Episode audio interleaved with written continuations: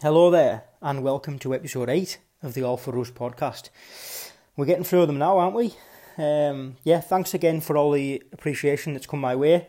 And the last episode had um, probably the fastest growing episode so far, so thank you for that. Um, yeah, I'm not sure what it was about that one that really appealed, but yeah, that's got a lot of love. So thank you. If you haven't listened, uh, yeah, give yourself 15 minutes or so and just yeah have a listen and let us know what your thoughts are. Um, yeah, so tonight's episode, I wanted to chat about love and connection and relationships. And yeah, I just thought I would touch on this subject just because Valentine's Day is coming up. And yeah, there's been a lot of things in the media recently, and you know, that have been hateful and creating divide and sort of trying to get people to be at war with each other in terms of like, are you on this side, are you that side, and separation between the genders and you know preferences about things and yeah, I, I know you know I'm not kidding myself here. I know how media media works and things, and they want drama and drama sells, and to try and try and create that sort of divide and sort of feeling between people is what sells papers and things, isn't it? And what creates the, the clicking on the social media and whatnot. And, you know, I know that is the case. However, these things can go in our subconscious and, and they can affect us. And, you know, it's like I said on the last episode, your thoughts cause your words, which cause your actions, which cause your habits, which cause your personality essentially, which ultimately causes your destiny. So it is a slippery slope to get into if you are surrounded by or, or even just picking up slight sort of hints of negativity and divide and segregation in in society. Um, you know, I would consider my social media feed to be quite healthy. You know, the amount of people I follow in terms of mindfulness and Lake District things, and you know, I've picked up on it as well because even some of the people I follow now, like they're getting a lot of negativity, and you know, you look at the recent things to do with Joe Rogan and you know Jordan Peterson, and you know, forgive me if you don't know them people, but people tend to react on a thirty second video of something that's then taken out of context and suddenly people are getting cancelled and there's a lot of hate being put there and I guess you know I would just urge people to slow down and sort of look beneath the surface and see what's really going on rather than just making a judgment and sort of running with something before you even know the full story. And I know that social media is very snippets and memes and 30 second videos, and a lot of people haven't got attention spans to really look below the surface anymore. So they make these judgments and, you know, they lash out and form opinions, and and it's sad, really, isn't it? Because people's lives are, are affected, and people losing careers, and people get like dismissed, and a lot of people who are who I've had people say to me, "Oh, I hate Jordan Peterson. He's an absolute, you know, this or that," and and then they sit and watch a podcast of him and they see the, the nuances and the depth of his conversation and they realise he actually speaks a lot of sense, you know. Um, so I think that goes for a lot of things in society. A lot of people just make these judgments, um, you know, and I wanted to kind of link into that really, like how we all kind of operate, you know, within our cars and we go to work or whatever and somebody jumps out in front of us, you know, in a car, you know, pull out in front of us they're immediately a complete arsehole, aren't they? Immediately. But whereas when we do that to somebody else, it's because we had to do it. You know, it's the one time we had to do it because we're in a rush. You know, we always judge people negatively, but we judge ourselves positively. And that's a confirmation bias that is it's quite important to realise. Whereas I think that instead of choosing to see things through a negative or a hateful lens, you know, that person's a complete arsehole right away, that person could have been rushing out because he's got to go and see his son in hospital and even if that's not true, doesn't that sit better with yourself? You know, isn't it better to see things through a loving lens than a negative lens? Just feel that for one minute and think that think of how many judgments that arise within us and how many of them are probably not even true, you know. Um, and like I say, think of what you feel like when you feel negativity and you feel hate and you feel judgment. Think of how your body feels. It feels closed off, it feels tense and tight. But think of how it feels when you're open and loving and accepting. You feel loose, you feel relaxed, you feel open. So even if you just look at it in terms of what the benefit it's going to have to your body, it is better to see things through loving eyes than negative, hateful eyes. I promise you. Um, and it's something that I've been practicing over the years, and it's massively helped me. Um, so any situation that comes along, that has potential for me to judge, I just see it with love. You know, what I think, what would love do? And even if your impulsive ego wants to be like, oh, get revenge, you know, get one up or hate, just think of that for one moment and think, no, like love is always the answer. And you know, I don't want to be hippyish about this, and because I think love can be thrown out of context as well, can't it? Like the word love, for example, you know, people love everything nowadays, don't they? Like they don't just like a bag of crisps, they love a bag of crisps. You know, they don't just love the Netflix show, they absolutely love it. And no, they don't just like a Netflix show, they love it. So I think love should be a sacred word and it should be something that is, you know, given a lot of respect and it shouldn't be just flippantly thrown out there um, in these hyperbolic ways. Um, but yeah, anyway, I want to touch on a few things about love and connection and things tonight. So I want to start with a poem and just to express a few of my thoughts. Love isn't a card for from Moonpig, a Gucci belt, or a platinum ring. It's something intangible inside us, and it makes the soul and the heart sing. We can love our friends and family and be in love with a soulmate, but there's also something much deeper, and that kind doesn't segregate. It's a love for all, including yourself, and it comes with no fear or judgment on wealth. A limitless love, empty of conditions or desire, and we can start it through choice, and then it'll spread like a wildfire. It can be used to heal and to end all war, and once we feel it, we'll stop searching for more. So, yeah, I guess what I wanted to see is tonight is you know, love is always the answer. End of episode.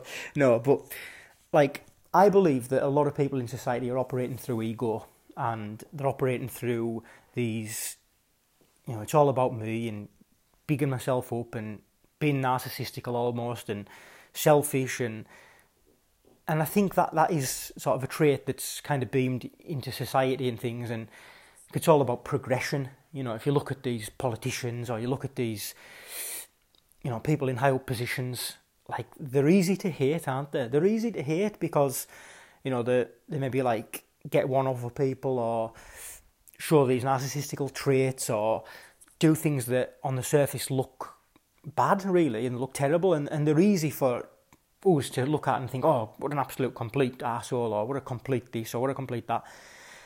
But what I would say is everyone in life is fighting a battle that we know nothing about, no matter who it is, right? Whether it's the, you know, the so-called the baddest person on the planet, or you know whoever else, we're all fighting a battle that nobody knows nothing about, and people only do things from the level of consciousness that they're acting in at that time. So, if you were that person, you would have done the same thing too, right? So let that sit with you for one moment if you were that person that, it, that we are judging and we are seeing behaving in a certain way, you know, I don't want to be descriptive or, you know, exact point fingers on anyone, but if you were that person doing what they've done, you would have done it exactly the same way because you would have been operating on that consciousness as well, based on your upbringing that they've had, based on all your influences growing up in childhood and school and relationships you would have done exactly the same thing. So you can't say you wouldn't have done the same too, because you would have had that upbringing as well. You know, it's like just the judgments we have, like, you know, taking a slight segue here. People who we want to have a life like, like Elon Musk or David Beckham, we look at these things on the surface and think, oh, I would love to be Elon Musk with his flying in space and his flash cars.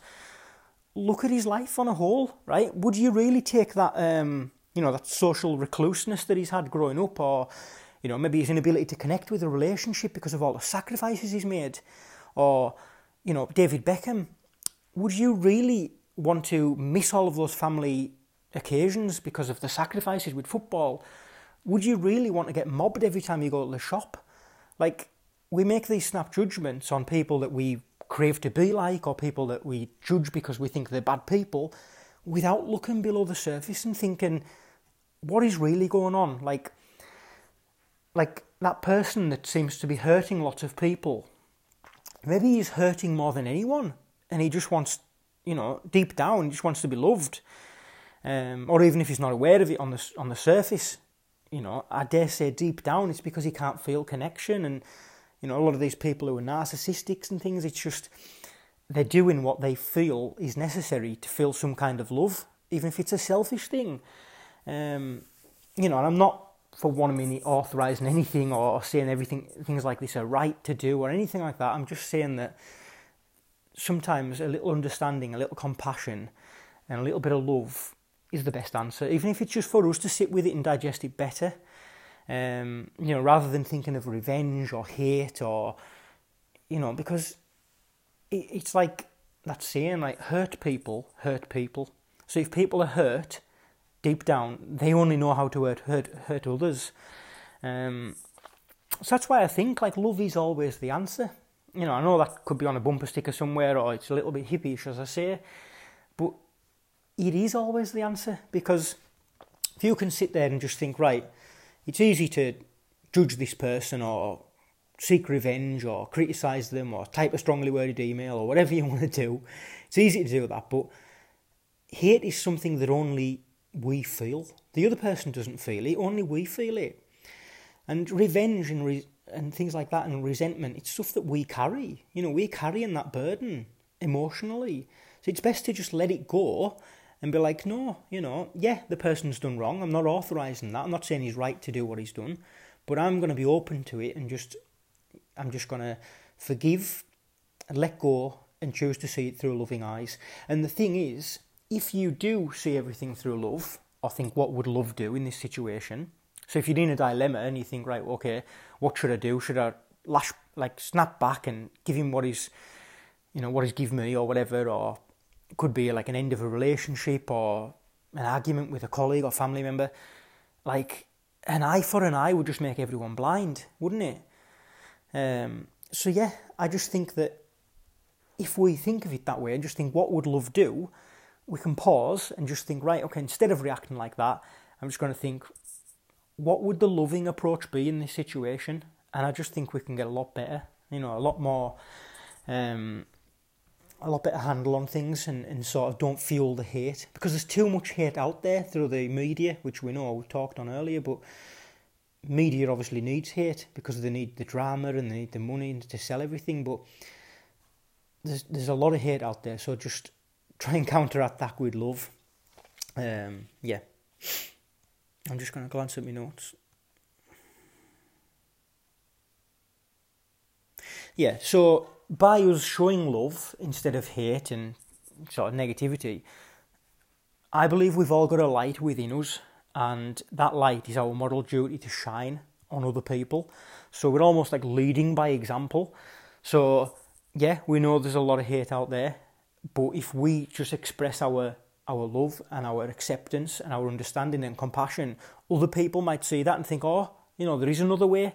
You know, I can be like that. I don't have to be bitter. I don't have to be cold or vindictive and, and hate the world because ultimately, whatever I put out there, I'm just going to get back.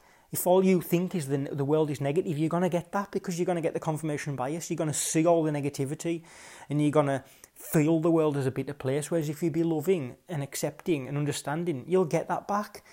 And the people around you who are bitter, you know, love them even more because they probably deserve it more. Uh, and that might be the guidance that they need so they can change too, you know. Um, yeah. So try, let's try and be aware of our judgments that we get, you know, the, the snap sort of decisions that we that come up, that arise within us, and just think that's just our ego. Um, you know, we wouldn't really want to hurt anyone once we realise that what we do to another, we ultimately do to ourselves and everyone is fighting a battle that we don't know nothing about. You know, the resting bitch face that we see in the street could be the most loving of souls when we get to know her. You know, the angry dad, you know, he could just be a child that wasn't loved and he hasn't getting his needs met. And, you know, the person who's lashing out with somebody, it could be just be the worst day they've ever had. You know, they've just heard the bad news that the son's ill or whatever it could, you know, it could be anything like that. And instead of us thinking, oh, look at that complete asshole over there doing that, we don't know anything about what they've just experienced. You know, we don't at all.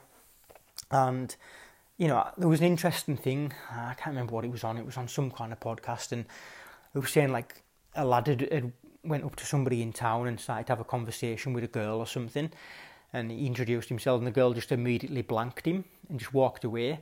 And you know, I know that looks shitty, it looks awful, and, and you'd think, right, well, there's no excuse for that. You know, the guy went over and he's tried to have a chat with her, but the guy actually responded, and he was just like, look, at the end of the day, I could just curse her and be like, oh, what a complete bitch. But I don't know what she's just been through. She's maybe just come here as, as part of an after, you know, an after thing of a funeral or something. You don't you don't know what a person's just been through like half an hour before you encountered them. You really don't. So they might just not have the capacity in them to smile and sort of be nice about it. They just might not have that in that moment. So it's it's always better to see things in a favourable way, always. Um, so yeah, um, I'm hammering this point home now, so I do apologise. I'm, I'm I am guilty of this, and I just kind of get on a on a roll, and I keep on going with it. Um, but yeah,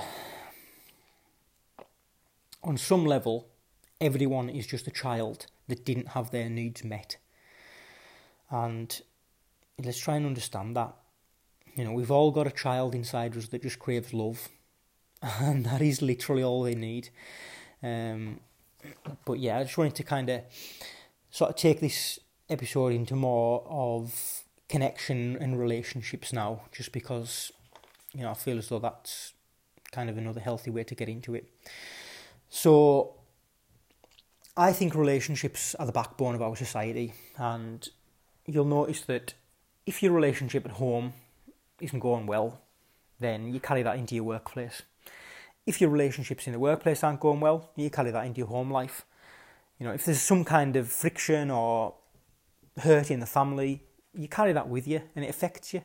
So I think it's important to, that we focus on our relationships and we give them the you know the the work they need because they do like you know we all work on our bodies and our habits and you know our finances and things and focusing on progressing with our goals and, and stuff like that but what work are we doing on our relationships?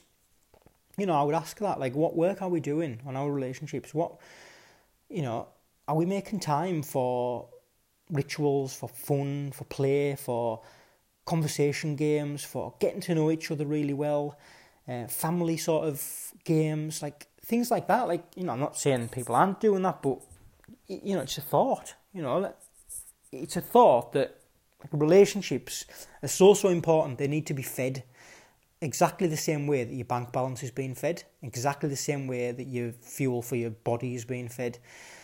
And, you know, understanding relationships. There's a book called Connection, and it talks about communication and how we communicate with people. And there's a concept called over the net communication. So, so interesting, this, and, you know, we're all guilty of it. Um, and everyone I've told has been like nodding and just being, yeah, yeah, that's that's me. So within a conversation, whether it's to your partner or family member or whoever, we've got three realities. We've got our intention behind what we're going to say. We've got our behaviour with how it comes across, and then how they receive it on the receiving end. So we can only ever know two of those. We can only ever know the intention of the behaviour. We don't know how they receive it. And they can only know how they receive it and how our behaviour they can never know our intention. So think of a situation, right, where you're having a word, you're having a conversation with your partner, and they're behaving in a way, and you say to them, "You're not listening." That sentence there is what they call over the net, right? You're stepping over the net there, and that you can't say that. It's a reality that you know nothing about. If you say to somebody, "You're not listening," they're immediately going to get their back up and be like, oh, what do you mean? How do you know I'm not listening? Because they could be listening. You know, they might not look like they're listening, maybe doing something, whatever, and they may look like not listening. But they could still be listening, for so we cannot say you're not listening because it's going to get their back up and this conversation's going to go downhill. So what we can see is instead, because the importance of language is so important, you know, in terms of how we frame things, because that's you know affects how they receive it. We can say I don't feel heard, right? So I don't feel heard here, and that person's going to receive it in a much better way than you going, You're not listening. And just these little subtle things about understanding this concept of over the net communication, like stay on your side of the net, say what you feel. I don't feel heard here, not you're not listening. It's like there was another one, which is another good example to hammer this point home. You know, this was a situation at work where the guy had turned up late, right? Guy had turned up late and he come into a meeting and the manager had said, You don't care about this job. How can they cannot say that? That is stepping over the net. You cannot say you don't care about this job just because they were late. They might not, you know, the manager could have said, Well, I feel as though you aren't taking this seriously by you turn up late that is a much more healthy way to phrase something rather than you don't care about this job. She's stepping over the net there and it's going to get the back up. The conversation's going to go downhill. So, yeah, these little tricks of the trade in terms of understanding communication and how you phrase things are so, so important. And you can see how both of person's intentions were probably the same, but how they come across was just so, so different. And that's how, like, people get the back up and, and sort of you know, you're not going to go anywhere, are you, after that? After somebody said something like that to you, you're just going to, you know, it's going to go downhill. Um, so, yeah, we're so lucky to have our relationships. A lot of people, you know, they're not in relationships and they would give anything in the world to find a true connection and sort of have what you've got. So, let's treat it as a sacred thing. Let's create sort of practices we can do together, whether it's going to, you know, going to a club together or learning things, learning activities together, learning a new language. Um, these things like that are going to keep us present and keep things playful and, and the novelty. Because that's where I think a lot of, you know, staleness comes in relationships. There's not enough novelty. And people get bored and they sort of start looking elsewhere and they just see things of like, oh, well, I go to work and I come home and I sit here and I watch telly and people become like passing ships and things. And it needn't be like that. You know, we we see our relationships as something that we feed and and we try to create practices and things, and we can see it as something that we enjoy, and and we we're focusing on it and creating that novelty. Um, and I just think it's an important thing. I really do, because um, as I say, I think relationships are the backbone of our society, and you know everything in life that we ultimately are doing. I think that we, you know, when we want the good bodies and we want the good balances in our banks and we want you know, the good hobbies and things, it's ultimately so that we are better people to relate to, isn't it, really? It's not so you can just sit at home and just like look in the mirror and have a good body or, you know, don't get us wrong, there's a bit of that in it. Like, it's all about self worth and how you feel as well. But ultimately, surely everything comes down to connection and how we relate to others and the relationships we have with people. Um, but yeah, no, I just wanted to touch on that. Um, I think I've pretty much covered it all. So, I think what I will do is to finish um, on tonight's discussion. I think I'll have a little bit of a chat, um, a little poem that a guy called IN-Q had wrote, um, and it really sort of made me feel something when I read it. So here it goes. Keep loving through your sadness. Keep loving through your fear. Keep loving through your anger. Keep loving through your tears. Keep loving through your failure. And keep loving through your success. Keep loving through anxiety. And keep loving through distress. Keep loving through rejection. And keep loving through mistrust. Keep loving through jealousy. And keep loving through your lust. Keep loving through your movement and keep loving through your breath. Keep loving until loving is the only thing that's left. Thank you for listening.